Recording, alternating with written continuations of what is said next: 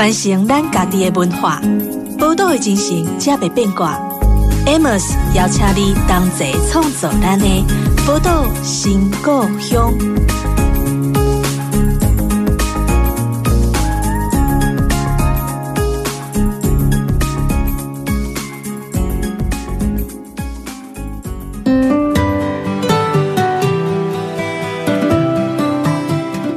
欢迎光临宝岛新故乡。那今天邀请到我们节目中的来宾呢，也是我期待非常已久的一位来宾哦。因为当初在看电视或看他的小说的时候，就觉得哇，这个女生实在太有趣了。她第一次可以把，我觉得是把台湾的俗气，把它升华到一种非常非常精致又有趣的地步哦。她就是我们《淑女养成记》的作者江娥。我们欢迎江娥。主持人好，听众朋友大家好，我是江娥。那我很好奇哦，就是因为当初听起来，因为是在做德文翻译嘛，那应该是一个收入应该还算很舒服的一个工作，嗯，呃，可是那时候好像在职场里面还是好，似乎有一些不开心的事情，所以才觉得要专职写作。可是你觉得在职场里面让你觉得最不开心的事情是什么？我做德文翻译是已经离开职场之后的事。其实我本来就是一个很朝九晚五的上班族，嗯，在一个贸易公司里面上班，嗯。所以薪资条件、福利条件等等的都是蛮好的状态。嗯，嗯，那我就是看到这个题目的时候，我就想，我到底对什么最不快乐呢？就是要列举的话，其实很多，比方说赶时间这一种压力，嗯，好，还有要去应付行政流程这种压力，嗯，还有必须要去联络社交，要要乐在社交，这个也是个压力哦。但是仔细想想啊，生活里面其实所有想要做的事情都必须要经历这一些，不管是时间或社交上，或程序上面的的付出。嗯，所以我在想，那个答案应该不是有特定的某一个动作让我特别的在工作里面感到痛苦。嗯，而是我渐渐的对那个工作本身失去回应。嗯哼，就我们常口头上会说没有兴趣了。是因为那种日复一日的这种煎熬吗？哎、欸，我也不知道哎、欸，因为其实初期其实还蛮蛮有一个干劲的，蛮朝气蓬勃的耶。嗯，但是就是时间长了之后，渐渐的可能内在有有一种我不晓得的跨越或转变。嗯，然后就渐渐的觉得那个性质上面不那么相应。嗯哼，嗯。像我们那时候在台北工作的时候，我觉得最深刻的就是因为每天上下班都要经过那个捷运，都要坐捷运，对，然后走很长的地下道，然后走着走着，有一天就觉得，哎，我好像跟老鼠的不同，就是我的地下水道比它又大又豪华，还有冷气。对，那个时候我真的每天醒过来最大的愿望就是捷运上可以找到一个座位，我可以多睡多打瞌睡三十分钟之类的。对对对对对，嗯，我就觉得那时候就是上班族的那个，他单有他的好处，就比如说那个稳定的薪水，每年每个月的五号或十号一到，就薪水就自动出现了。对，哈，你不用像自由业者，就每天在担心，哎，下个月的钱到底在哪里什么之类的。可是那个日复一日，对我这个双子座的。在这个人来说，就是一个啊、呃，我觉得是啊、呃，人世间最大的折磨。当然还有很很多来自于那个工作上的压力，包括来自客户的。我不知道你那时候会不会需要遇到客户？会会，嗯、那的确是很困难，不管来自上级或来自客户的，或者是某种长官的，都难很困难。呃，那那我们可以解释说，你是真正为了要写作，所以才把那些正职的工作给辞掉吗？完全不是哦，完全不是哦。我，我会领到作家这个名字，完全是一个意外。哦，真的？怎么说？嗯，呃、我离职之后，其实也只是想着休息一年，嗯，然后做一点自己喜欢的事情，把身体养得强壮一点，然后之后我会再回到职场。当时的打算是这样的哦，嗯，但就是。因为一直以来我都有经营部落格的习惯。嗯哼，早期是因为我养了猫，然后我觉得我的猫真的太可爱了，全世界都应该知道我的猫多可爱。那我就帮他们经营部落格。嗯，就这样子写了很长很长一段时间。那读者里面就有一些是出版界的人啊哈，因为其实很多出版界人都养猫。是，没错。然后。就很很很幸运的得到一个邀请的机会，让我试试看写一下，嗯哼，写一下过去我们一起成长的那个年代。我是六年级生嘛，嗯，那就是我们成长的那个年代，我们曾经有的共有的记忆。嗯哼，嗯，所以《俗女养成记》这本书是，我就想了，哎，我当年的十一住行娱乐大概都发生哪些事啊？那我就找印象当中比较深刻的几点，把它写下来。嗯哼，嗯哼，嗯。那现在除了作家的这个身份之外，还有其他的工作吗？有，我其实主要是在经营一个人类图分析。哦，嗯，OK，呵，那开始呃，说，因为我以为你是先有，不是说我好像看到一些报道说你好像本来就有一个类似在出版业界工作的朋友，所以才开始呃跨入出版，所以其实不是，其实是因为读者来的。对，呵，对。哎，那那时候下定决心要出书的时候啊，那时候会有对出书这件事情有什么想象吗？完全是麻瓜哎、欸，我我不知道出书到底具体是怎么回事，当时只觉得它很光荣，嗯，很有趣，嗯哼，所以当那个邀约来的时候，很开心、很兴奋的，嗯，就去做了。呵，第一本书大概花了多久时间去书写呢？第一本书哦，大概写了六七个月吧。哦，写了六七个月，嗯呵。然后就是呃，因为有人有人是那个呃，很快就写完了，但是一直反复的改。那你的状况呢？好像没什么，就一气呵成这样。也不是一气呵成，但就 可能因为我也不是这么高深的文字啊。嗯哼，嗯哼嗯，就交出去让编辑看有什么地方语句不顺的，但好像也没有太多来回。啊哈，那那从小就是一个喜欢用文字来娱乐自己的人吗？是哎、欸。我我小时候还蛮喜欢读故事书的，嗯嗯，只是长大以后年纪越越大，有有一个趋势是渐渐不爱用嘴巴讲话，啊，然后就用字来说，对对，就会变成字。嗯，那如果今天以江娥为名开一份书单呢？那这份书单里面会有哪些书啊？就是譬如说，你可以觉得这些书就是组成江娥这个人的成分，或者是你觉得你很想要推荐给大家看的书，你很喜欢的书，因为那个。我读到反纲的时候，他这个题目后面有解释了一下，说我在什么影响之下形成今天的江河。嗯嗯。然后我在想，这个真的包含很多哎。对。我的确在幼年时期读过几乎所有的儿童故事。啊哈。就是我爸妈他们有一个，应该是我妈妈。他一直觉得说，小孩子生在乡下哈，然后又不栽培，就是一辈子一定完蛋了，嗯、一定变成 Q 港。嗯哼，然后他就把那些一般家长会给小孩买玩具的那些预算，全部给我拿来买书。嗯嗯，然后又很幸运的，我家附近呢就是有书局，所以其实我读了非常多的故事书。嗯哼，然后如果说以江娥这个名字来讲啊，嗯，给我蛮大启蒙的散文写作。嗯哼，我会说有吴念真。嗯。还有简真啊，嗯哼，还有廖玉慧，嗯哼，就是这三个人的散文，直到现在，我都还是非常享受阅读。嗯哼，嗯哼，就他们给我一个示范，说，本来我是讲台语的人哦，嗯，国语本来对我来讲是一个重新去学的、掌握的语言，嗯，我要把它讲得很到位、很高明，其实需要非常多的练习。嗯哼，那。我的环境里面并没有太多外省人的因素，嗯哼，所以其实我没得去模仿人家生活当中的语句，嗯，哦，所以就是从小我读着我刚刚讲的这些，他们本身台语很流利的，但是他以流畅的中文在书写，嗯，他们给我一个很深刻的示范，就是当我在年轻的时候，他们等于是为我建立了散文的原型，是，嗯。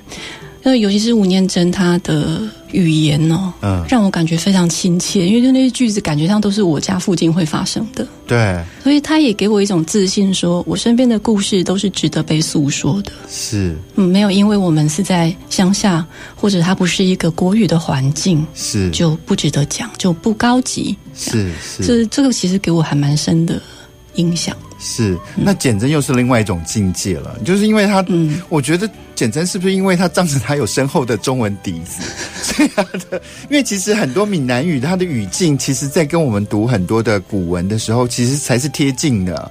他给我的启蒙，其实除了散文之外，还有一个作为女人的启蒙啊。就是他在写文字里面的那个语气，我常常觉得他是一个很有骨气的人，嗯嗯、他是有自己的个性的，他的背脊骨是很直的这样。嗯、那他大我，我没有认真算过几岁哦，嗯、但是就是我是小女孩的时候，她已经是一个一个女人哦，她就一直都是在我前面几步，那到现在她对我来说也是一个走在我前面几步的人哦。她在做，现在做那个老老年书写。是她的那个有一本叫做《在银闪闪的地方等你》啊哈，那本散文集。嗯哼，那在序言里面呢，说到她睁着一双散文的眼睛，啊，好像小孩子一样那样子埋伏着、窥视着，在看生活当中要发生什么样的事情。嗯，然后这个对我来讲，其实一直以来都是他给我示范的，就是不管他是不是到现在认为自己接近老年了，或是他其实在一个成熟青年，或是刚刚进入熟女的时候，我也觉得他都是以一种开放的，但是勇敢的、没有畏惧的姿态在在观看生活。嗯哼，那这种观看之下写下来的散文，其实给我蛮大的启发。嗯哼，嗯哼，那廖玉蕙老师应该也是他的勇敢无惧的文字吧？对，而且他们都有一种聪慧，就是嗯，嗯，可以看到一些很一些小地方，然后你就发现说，哎，这些小地方居然可以在这人脑袋里面，就是激发起这种很机灵的思想，我觉得很有趣。嗯嗯嗯，嗯，对啊，那我们说看很多呃，就是除了自己以外的作家，就常常觉得为什么他可以把那么小一点点的东西，然后把它放的那么大，但是却不是灌水。而且放的那么大，又非常非常的有趣。嗯，对啊，我就觉得这些书啊，这些前辈作家，常常某个程度，它也会形成变成你写作性格当中的一部分。嗯，或者是说，不是它变成我的一部分，而是可能我一生下来，我就有某一个成分呢，跟他们的某一种成分是有同时性的啊，就是那个口气是一致的。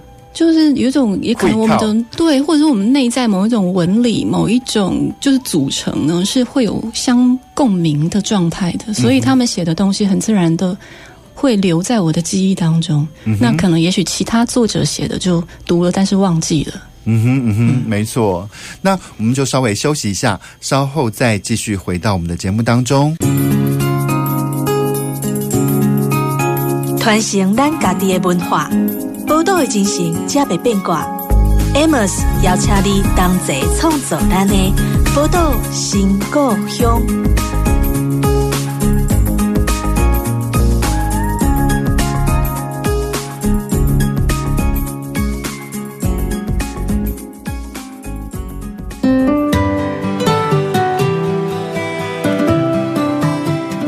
欢迎回到宝岛新故乡，我是 Amos。今天我们邀请到的这个呃作家好朋友呢，是来自呃《熟女养成记》的作者江娥哦。觉得我在看这个《熟女养成记》的时候，其实。我也觉得，就像你刚刚在讲简真啊、吴吴念真一样，我觉得那一眼看穿了很多传统的伪善。但是这些伪善当中，你又不会觉得那些是恶的，是不舒服的，才反而闪着那种人性的荒谬跟乐趣哦。那我不知道你是怎么看待传统这件事情，因为你又是来自于古都啊。我现在对传统理解是啊，它是很大很大一群人，嗯，在现实当中哦，很血淋淋的。生存下来之后，他们互相建立的一个约定俗成，它是一个最大公约数。嗯，就是你越符合这个传统，其实越容易获得生存下来的支持。嗯，陪伴资源。嗯，你越是违背那一些约定俗成的东西，嗯，你就是越需要去自食其力。嗯哼，去自己可能会撞到脖子断掉啊，腿断掉啊，嗯，那种机遇会比较大。嗯哼。我是这样子理解传统的，所以它有一个不可磨灭的必须性，是一种安全的生存方式。嗯，而且它也是一个必然的状态，你不太可能在一大群人脚底下要把那个传统给抽掉，因为大家会崩溃，太乱了。就是因为呃，生活的秩序也会伴随着那个传统消失了。嗯，那不只是秩序而已，那是每一个人他们对于一生的认知，他对于自我的认同，全部都建立在那个上面。嗯哼，嗯哼，所以它是不可能完全被抽掉的。嗯哼，但就因为它具有约定俗成这样的特性，所以它不会照顾到每一个人身上独特的那些个体性。嗯哼，所以你觉得那个呃，在《熟女养成记》当中出现这些传统的挑战是，是是你深刻观察到有意的去把它书写出来的，还是其实呃没有？其实是因为《熟女养成记》是你的生活经验，你是把它呈现出来之后才发现，哦，原来有这个部分。应该是，如果说啊，那些叫我约定俗成的传统，我可以学得很很顺，嗯，我被内化了，我就把它当空气了，我就不会特别发现到那件事。嗯，但如果那个东西对我来讲有点卡，嗯，或者我很努力了，发现还是跟不上一般人做的结果，我就开始质疑说：“ 诶，我做不好，会不会其实不是我的问题？会不会其实是那个规范的问题？” 然后就会开始想。呵，所以你是你是一个面对传统是一个阳奉阴违的人吗？还是就说你其实大部分的状况下就是一个遵循传统，就是反正你不要烦我，我就是用这种自动 auto writing 的方式自动的活着，这样就好了。大多数时候我都是乐意配合的，因为他他是最省力的做法。对对，不用跟人家争执。嗯，如果我做得到，我会尽量配合。但是如果我已经做不到了。嗯那就得另谋出路，因为另谋出路，有人是阳奉阴违啊，那有人是发起革命战争啊，那你是哪一种人呢？先阳奉阴违吧，革命战争好需要力气哦。你跟猫一样，很懒得去面对这一切，啊，就是非常必要的东西才要花力气。啊呵啊呵呵，嗯，那从小的那个呃生活经验呢，就是我实在很好奇，就是你从小。因为是生长在台南嘛，嗯，那你觉得传统这件事情在台南会特别的作用力明显吗？因为其实你看哦，我我从小就在台中长大，嗯，那其实第一个台中才一百年的历史而已，它跟台南比起来，我们台中是小鲜肉。我很意外会得到这个比喻，然后。然后再来呢，就是台中是一个本来就是一个移民城市，它可能在一百年前的时候，嗯，这个地方的人口比嘉义市还少人，所以对，你知道都是从外地移来的，所以很多人就觉得台中好像看不见什么传统，所以我就很好奇，在那种传统的氛围长大的人是什么样子的。台南的确给我一个气氛是这样，他们自己有一种好像自成桃花源，山山中日月长，他没有。特别的担心他得跟上世界上有什么脉动，嗯，因为他好像挺自给自足的，不管是在精神层面或物质层面，他都自给自足。嗯，那他也不介意自己的步调慢，或者他前进的速度跟一般人不同。嗯，一直是这样。那如果扣回去之前提到说，传统是一种约定俗成的生存公式。嗯，那你就可以想象这一群在桃花源里面的人。嗯。他们就是抓着那个东西过日子，他们有要去质疑，嗯哼，那个有什么问题？嗯、他们如鱼得水在里面的，嗯嗯。哎、欸，可是那个他们如鱼得水，可是那些呃，你有没有想过那些传统是在什么样的环境下被建构出来的？譬如说，好了，像我们都觉得台南人喜欢吃甜，连血液都是糖这件事情，它就是空气了你很难界定说你此刻。鼻子吸进来的那个空气是几点几分形成的？嗯哼，没有，它是一个你找不到起点，嗯、一直存在在那里。嗯，我想就是这样。如果你移民到台南去住一阵子，嗯，那你也会被那里的空气所所浸染。嗯哼，所以一个呃比较挑战传统或者是比较叛逆的人，在台南会不会比较辛苦的生活？到一体两面了哈，就因为像我自己一个这么，我就是一个比较反骨的例子，嗯，嗯，但我在台南长大的呀，而且我是台南养大的，嗯，就是因为你有台南这一种很站在传统上过日子的亲人，嗯，他们才有可能不问是非的，不问 不问你乖不乖的，就啊，你就是我小孩嘛，我就是把你养大，我就是疼你啊，嗯哼，支持你啊，这样的，嗯哼。一体两面。嗯，那如果说，因为其实还有很多的那个，我常常说，除了文字是文化的载体之外，我觉得食物其实常常更是历史跟文化的载体。嗯，因为那常常就是你吃什么样的食物，你常常就隐含着当地的天气。像我们吃地中海的食物的时候，你就可以吃到很多各式各样的香草。你吃到各式各样的香草气味的时候，你就可以想到啊，地中海的气候到底是什么样。那你你怎么样去看待台南这些饮食？我没有离开台南以前呢、啊，我真的不觉得那个有问题耶。我昨天刚好跟一个宜兰的朋友碰面，然后就闲聊吧，嗯，就聊到说炒笋子，嗯，然后我就很自然就是说啊，我们家笋子一向都是切丝，然后炒一点糖跟酱油，嗯，然后那个宜兰人的瞳孔就瞪很大，就看着我，我说糖为什么炒笋子会加糖？嗯，然后我就。有一种忽然被斥责，其实他没有骂，但我就忽然有一个被斥责的感觉说，说炒笋子加一点糖有问题吗？因为它就损坏了笋子原本的那种清甜，不是吗？没有，但是因为酱油红烧的地方加的东西加一点糖。不是很多啦，就加一点糖，提味很好吃啊！我现在的语气完全是台南人。对，就是我们常常在生活在那个里面，就不知道哎。所以我因为我在读很多历史典籍的时候，才发现，因为其实呃，台南人就是因为感觉能吃得起糖才是有钱人嘛。那为了彰显我们家的势力，我们家的是多么的丰足，所以就开始加了很多糖。我还是坚持它就是好吃啊！对，对于很多台南，对它真的很好吃。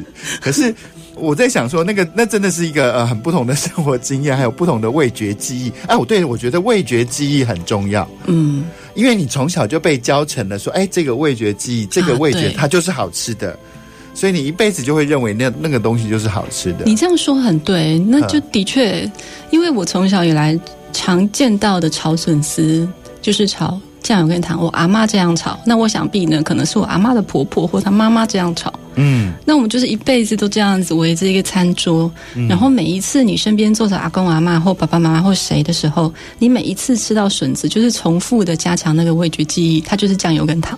嗯哼嗯哼嗯哼。所以后来长大对我来讲，在吃到酱油跟糖炒的笋子，那个不单只是吃一个炒笋子。嗯哼。你觉得那个菜就是得是那样的了？对对对对对对，就像红色应该是红色的，你就不应该再掺一些黄色什么之类的，那个颜色就不正了。嗯，那可是，在你书写的过程当中啊，那你因为我们在你的那个《淑女养成记》里面看到很多是，我不知道是我们觉得有趣或嘲讽，这是刻意的，还是说，哎，其实是你后来写完之后才发现，哎，这些事才存在？嘲讽吗？对啊。我可能有这个习惯呢，就是在看事情觉得不合理的时候，嗯、不太能够以直球对决的方式去骂人家 或挑战人家，但是我就会淡淡的用一个嘲讽的姿态来点出那个东西。嗯哼，哦，所以很多人说那个什么呃，像京都人。京都人的话都不是表面上那样子，你觉得台南人也是吗？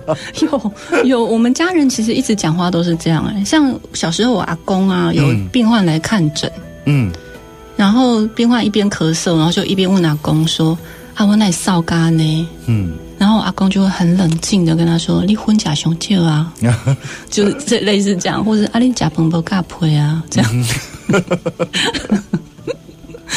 嗯”哎、欸，所以我我是很好奇，因为从小在中药房长大嘛，嗯，哎、欸，那个是是呃有有看病的，然后有中药，然后像像李新伦就写出了以身为器，然后把那个中药这件事情做了很多的描述。嗯、那对你来说，这些中药你也是对它是熟悉的吗？还是对是？但是我不太敢把它写进去，因为。好，应该说我太懒了啦。如果要写进去，我我想我会需要去做很多药理上的查证，然后那个 好像很需要时间，我就会避开这件事情。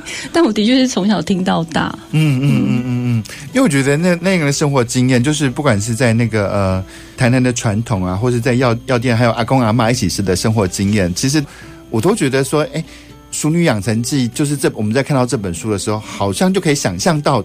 当初你是怎么长大的？呵，然后你觉得在那个台南的生活里面啊，因为我也常看到在那个像《熟女养成记》里面，就是阿嬷跟你的妈妈，其实当中是有一些婆媳的张力的。对对对对，是有一些张力的。对，是有的。呵，那这些这些东西是你到了长大才发现，还是小时候就觉得这件事是不公平的？小时候比较看不穿那个结构，因为其实那个权力结构太复杂了。嗯，但是到我十十七八岁以后，那接近成年，嗯，我就开始看懂那些事情了。嗯，然后看懂这些事情之后呢，就是你开始会比较体谅妈妈，还是会呃，会啊，会会体谅妈妈，而且其实会害怕说，这会不会就是一个女人的原型，女人生命的原型？她的进展就是这样的，就是你要去得到这种。生活中的生存的自主性或自由或尊严，你只能够熬到很老。嗯，当你成为婆婆、成为阿嬷，你才有。嗯哼，嗯，所以其实这个还蛮早就有成为我的一个疑问的。嗯哼，嗯，那你会害怕步入那样的生活吗？可能有诶、欸，我没有很有意识的恐惧这一件事，嗯、但我可能的确一路以来都很提防这个事情不要发生在我身上。那如果说就从此时此刻的角度来看啊，你怎么样去呃，就是台南的这种生活方式，现在对你来说还是舒服的吗？或是这种传统的方式，已经不是一个可以长时间停留的地方。嗯，因为我刚提到就是说，它其实有一个很自成一格的步调。嗯，那他还是一样很固守着本来的这一种。嗯，人跟人之间的关系，它是很紧密的，有一种黏腻感的。嗯哼，他们也不太会去质疑说，既有这些传统的做法，嗯，可能去压迫到每一个个体，他就是压迫到个体。哦，这个事情可能它不是一个受到关心的议题，它不会是最优先次序的。嗯哼，那因为我已经长成一个这么。难以控制的状态，所以其实我有感觉到寄生在台北对我来讲是一个比较有安全感的地方。嗯，因为够冷漠这个地方。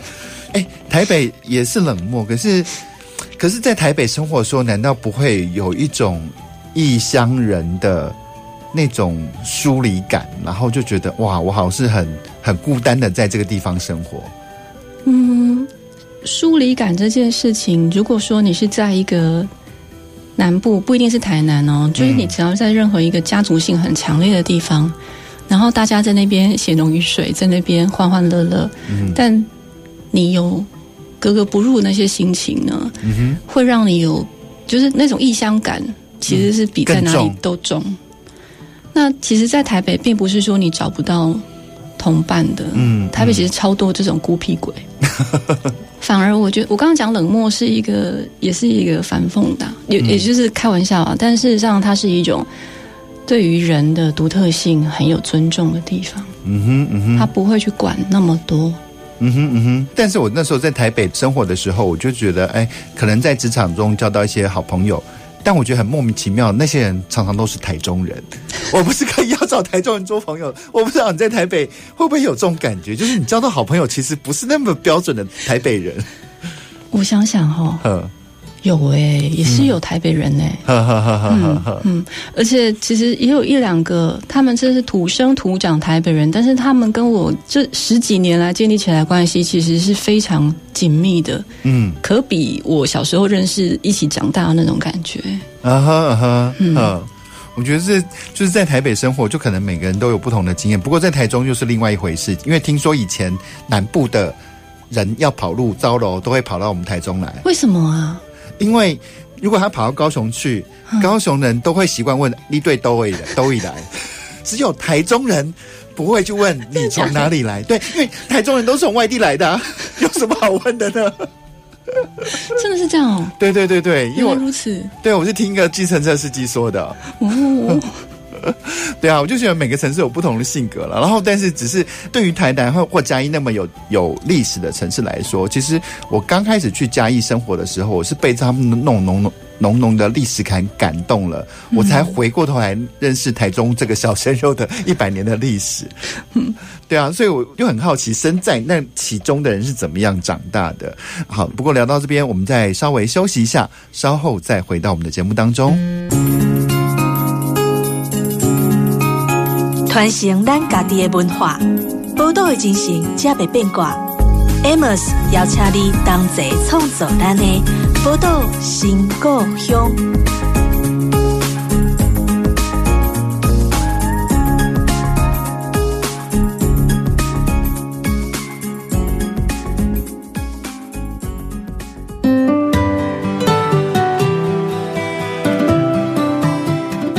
欢迎回到《宝岛新故乡》的节目当中，我是 Amos。今天我们邀请到的节目中的来宾呢，是《熟女养成记》的作者江娥哦。那我很好奇哦，就是当初你一开始写作的时候，你是小时候就开始有写写东西的习惯吗？还是说等到了长大以后才开始有习惯用文字文字说话的习惯？小时候就只是爱讲话，嗯，但是我发现一直爱讲话，大人会很烦。小时候真正跟嘉玲一样那么爱讲话吗？对对对对对，就是话很多，就是个马屁精。但是长大以后就几乎是一百八十度转变的，不爱讲。嗯哼，然后就变成还蛮追求表达的精准跟效率。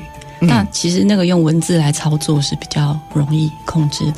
对对对。嗯因为刚刚从你讲话的风格就看来，就是你非常非常讲究那个用字的精准。真的吗？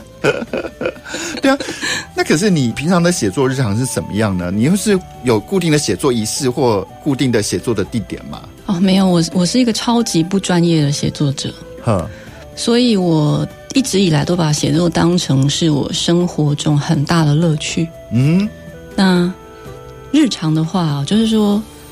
如果真的我有写什么东西，很多时候啊，嗯、那个写作是开始在我刚刚睡醒的时候，我还在床上的时候。它是梦吗？它是一个将醒未醒的状态，然后我的脑袋就开始运作了。嗯，他就想到一个事情，然后就想，哎，那个事情蛮有趣的。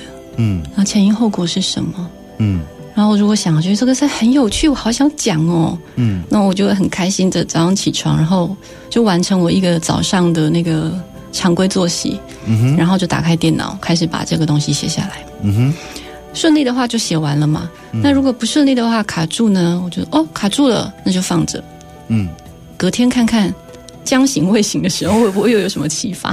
呵如果没有，或者是说那个文章的结束有时效性，我就带着我的笔电去咖啡厅，嗯，去跟人家借一下灵感。嗯哼，借灵感的方法是什么呢？因为有很多人作家借灵感是偷听别人的故事，不用啊，你，你只要坐在人多的地方，嗯，那个能量场就会相互启动。嗯哼，嗯，你以后就会发现你想事情的思绪观点会不太一样。嗯哼，嗯，那就这样子做个一两天，然后再回家想办法把它完成，这样。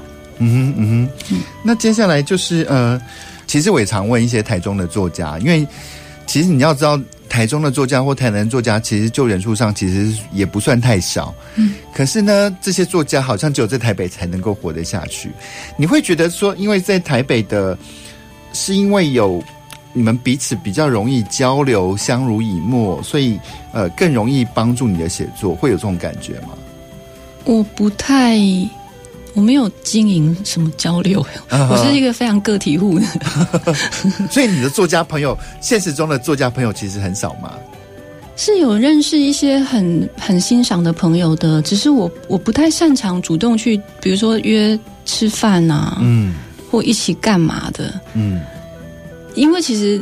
之所以会有这一些实际上要约吃饭或干嘛，一定都是因为那个人他在书写，或者说他在本质上、精神上有一些极为吸引我的地方。嗯嗯嗯。所以如果说是要讲最满足的那一种交流，可能就是看他们写的东西，或追踪他们的脸书发言。是是是，是，有时候即使是废文都觉得很好看。对。可是你有没有发觉，有些的那个呃脸，就是脸书哈，就是你去看那些作者的脸，作家脸书，嗯、你会觉得他的脸书跟他的作品有一种人格分离的状态。啊？怎么说？啊，就是口气也不太一样了。嗯，然后也许在脸书上，因为呃，可能一开始都从呃自我的书写出发，嗯，所以可能就比较呃，也许比较搞笑一点，或者是。呃，搞笑久了就好像又变成另外一种写作人格。我我可以理解呢，因为脸书发废文的时候，他是比较比较绕着核心在讲话，就他不进去核心的。嗯嗯。嗯，但是写作，他如果用严肃态度去的时候，嗯，那个是直指核心的在，在在讲一些平常他不可能对着人、对着朋友陈述的事情。嗯嗯，所以我想那个态度是不一样的。嗯，这个很合理。对，然后但是我觉得在写作，呃，是直指核心是，但是也有一种写作，它会因为太接近你的内心了，或太太接近你生活的现实，你反而就像刚才强光一样，你会不由自主的去回避它。你在写的时候会，因为你写的有很多都是自己的生命经验，嗯，你会有这种感觉吗？会啊，就不要看，不要看，就是那个强度对我此刻的状态来讲太强。嗯，那我知道我看了我会消化不良，我就不敢看。嗯哼嗯哼嗯哼，所以就看待自己的家庭也其实有很多，也许你在在你的家庭当中有更多更深层的故事，但是还没有被出出现在《淑女养成记》里面的吗？那当然就是，对啊，所以。所以我有经营一个粉丝页，叫“可对人言的二三事”。有有有，因为其实人生人生，我觉得可以讲的事情不多。对，嗯，尤其是尤其是在很多感觉上很光明正大的背的事件的背后，常常有很多不不不为人不可以被人家知道的事情。有时候也不只是说他不可以被人知道，而是我在想每一种撞击呀，它的那个余韵，嗯，它之后要去发酵的，要沉淀的。这些做工的时间呢，嗯、需要多久，并不是我可以掌控的。嗯哼，嗯哼。那他就有时候就是一直以来，可能几十年来，他都不停的还在那里做工。嗯，那没办法，你只能等他。嗯哼，嗯哼。那如果说要再继续写下去的话，我不知道你现在呃有下一本书的计划了吗？我没有野心呢，但是的确是会欢迎自己。如果说再有想到什么有趣的事情的话。嗯嗯嗯嗯嗯嗯，那那我觉得现在作家哈，有时候常常嗯，我们认识作家的方式，有时候现在不仅是从书里面来，有时候是更多时候从脸书，好，然后有时候更多时候是从演讲，嗯，那对你自己来说，你呃在这几种不同的可能会会有去要演讲，会写脸书或自己写书，你自己对这几种不同的说话或写作方式，你觉得有什么不一样？我还蛮喜欢经营脸书的诶，嗯，就是我跟我的那个专业里面的读者，嗯，早期人数，尤其是早期人数还少一点的时候，我觉得是一个很私密的地方，我觉得各种狗屁道灶，我都会放在上面讲，然后而且那个回馈是很立即的，嗯嗯嗯嗯，那个我还蛮享受，是对乡民乡民的回馈通常是很立即，但现在慢慢人变多了，那种私密感就变少了嘛。还是会有，因为我会认得出来，有一些是已经跟我存在好久好久，就一起那名字重复出现很久了。嗯嗯嗯嗯。但是因为现在人多了，他会比较就比较容易收到一些留言，会说我看不懂你在讲什么。嗯哼嗯哼，这一类的或。那你在写脸书的时候会，因为我觉得现在有些作家在写脸书的时候，其实他背地里还有一个附身在他身上的东西叫演算法，不由自主会想到演算法这件事情。那你在写你自己的脸书的时候，会被这件事干扰吗？会蛮讨厌的，但没办法呀。呵呵，嗯，对，所以你就是讨厌他，但你还是写你自己的东西。对，那后来为什么会去开始对这个人类图这件事感兴趣呢？哦，呵因为一开始曾经有人拿我的图，然后很随意的讲了两句，嗯，然后就吓一跳，就是这个人怎么把我。隐藏的特质讲的这么清楚，我想这一切是一场诈骗吧，嗯、这是一个很高明的诈骗系统吧，然后我就想要揭穿它，嗯、所以我就开始研究，嗯、但就在研究的过程里面越来越觉得有趣。嗯哼，嗯哼，其实很多的算命，像紫微斗数啊，或者是星座啊，很多人都觉得它是一种统计学。嗯，对，他是用统计的方式来归纳跟分析不同的人这样子。那人人类图也是这样子类似的系统吗？我不知道他是不是统计耶，嗯、但他的确是像我们在讲那个星座那样的，是根据你的出生时间，嗯，去说好这个时段出生的人，他的确是哪一些特质比较明显。嗯，哦，所以他也是还是还是有一点点那种感觉啊。不过你你觉得人类图它？那你会呃对人类图感兴趣，某个程度也会是来自于你对于呃人性它的探索吗？嗯，但主要是对我自己的，我对于生命这个背后的，不管它是答案啊，或者是结构啦，或者是说原因啊、成因啊，都很好奇。嗯哼嗯哼，嗯，那接下来呢，就是你你刚才说你可能你没有那么大的企图，可是还有继续在写嘛？那有没有一个比较明确的主题出现了呢？或方向出现了呢？没有，而且我其实很害怕要去猜测它是什么。我总觉得那个东西一说出来就会是死路，一说出来就表示那不可行了。我不知道，就是我很怕脑袋会有一种自作聪明，嗯，认为我该往哪里去，但事实上不是那样。嗯，那可是写第一本书、第二本书，难道不会有这种不会觉得？有有有这样的状况产生吗？其实有诶，但是这个好难形容哦。就是如果说我还是在一个白纸状态下，嗯、那样子可行，但无论如何，我现在来到这个位置，嗯，时空是这样的，我感觉我没有能力再去为自己规划，我应当写一本什么样的书。嗯哼，嗯哼，我现在比较觉得，所有的写作，就我身上发生的写作，它就是一场很自然的咳嗽。嗯哼，我得觉得喉咙痒，有什么东西在那里，而且它是非出来不可。嗯，我才有那个性子可以。把屁股坐在书桌前，然后很痛苦的把这些东西想办法倒出来。嗯哼，那个我才会觉得是好意思写出来，请大家看的东西。嗯哼，那如果说是要想象着我能不能够好，比如对一杯水写一个怎么样动人的东西呢？我自己会有点不好意思说，这个当中的诚实度可能不是很高。嗯，所以我不太敢去预设说接下来的写作方向会是什么。嗯嗯，那会有更多跟个人生命经验没有关的东西吗？哎，比如说是什么？譬如说写一个科幻小说啊。我我想我可能怎么写都不可能脱出我的生命经验，因为其他的我都是很菜的，我都见识太少了。嗯、我唯一见识最多可能就是我的生活。嗯哼嗯哼，可能不管它是假托在科幻小说或什么里面，它都得是来自我。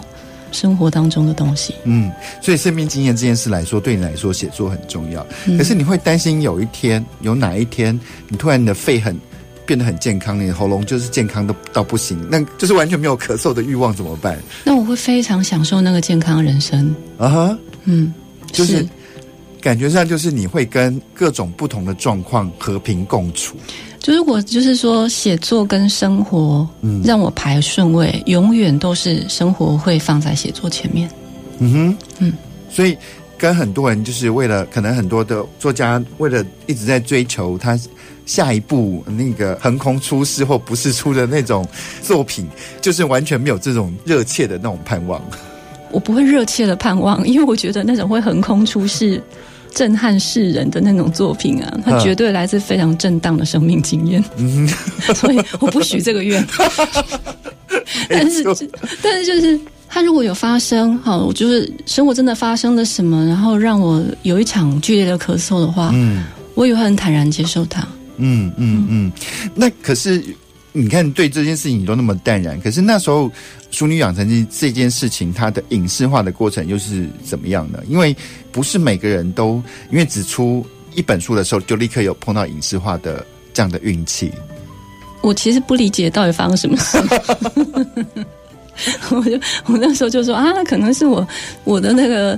祖先们烧的香都很好吧？我我其实不理解。嗯嗯，就是呃，是机会自己找上门来说，哎，我们要跟你想要这本书，我们来改编改编成电视剧这样。对，所以我就只能很纯粹的，就是谢谢天。呵，嗯，那你怎么样去看待那个改编出来的电视剧呢？